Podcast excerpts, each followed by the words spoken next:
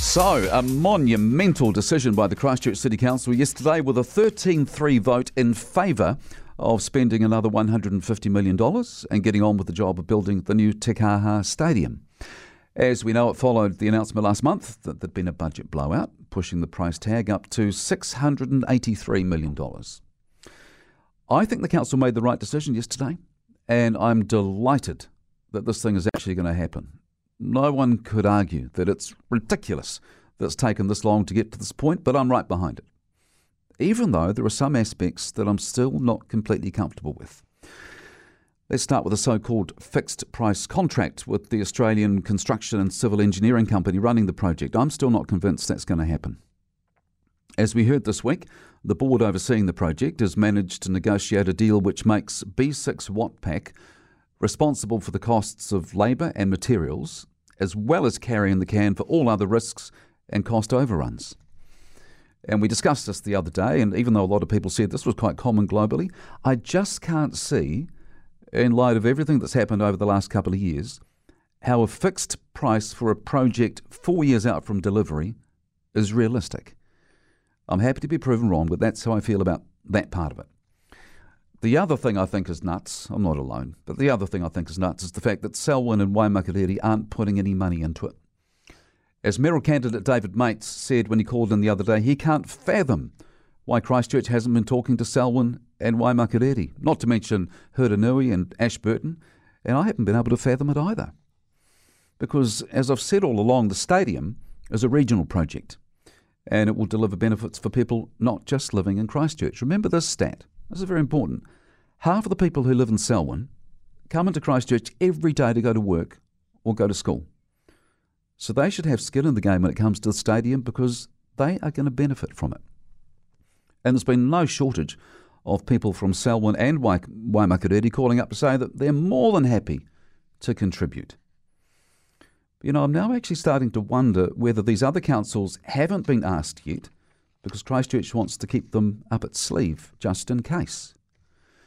What if the whole fixed price thing goes pear shaped and the council needs to find more money? The contractors were told very clearly the other day, weren't they, that the, there'd be no more money coming from Christchurch ratepayers. So perhaps Selwyn and Waimakariri are being kept out of it for now in case they need to become a bit of a financial lifeline down the track. Just a thought. Nevertheless, even though I've still got some misgivings about the financial side of things, overall I am delighted with yesterday's decision. Yes, it should have happened sooner, much sooner. Yes, the city was stupid to turn down the government's offers over time to take over the project. But thank goodness it is finally happening.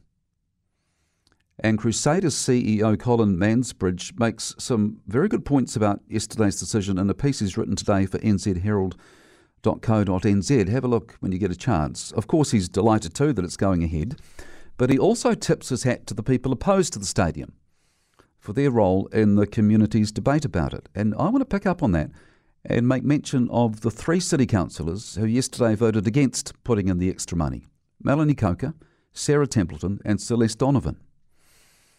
Melanie Coker's concerned about the impact the rates increase needed to pay for the stadium will have on people on fixed incomes. That's why she voted against it.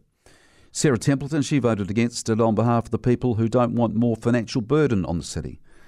And Celeste Donovan voted against it because she thinks there are more important things the council should be spending money on, Bromley being one of them.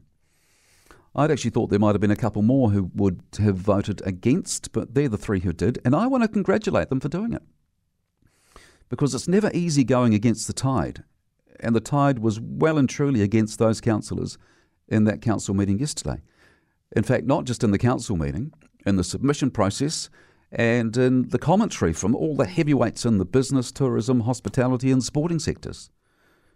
So, even though I'm a stadium supporter, even though I think the council made the right decision yesterday, well done, Melanie Coker, Sarah Templeton, and Celeste Donovan for taking a stand and not getting lost in all the noise. And good on you for being true to yourselves. So, 11 years on from the earthquakes, 11 years, we finally have the green light for our new stadium. It's going to cost a truckload more money than it probably would have if the city hadn't dragged its heels, but it is happening.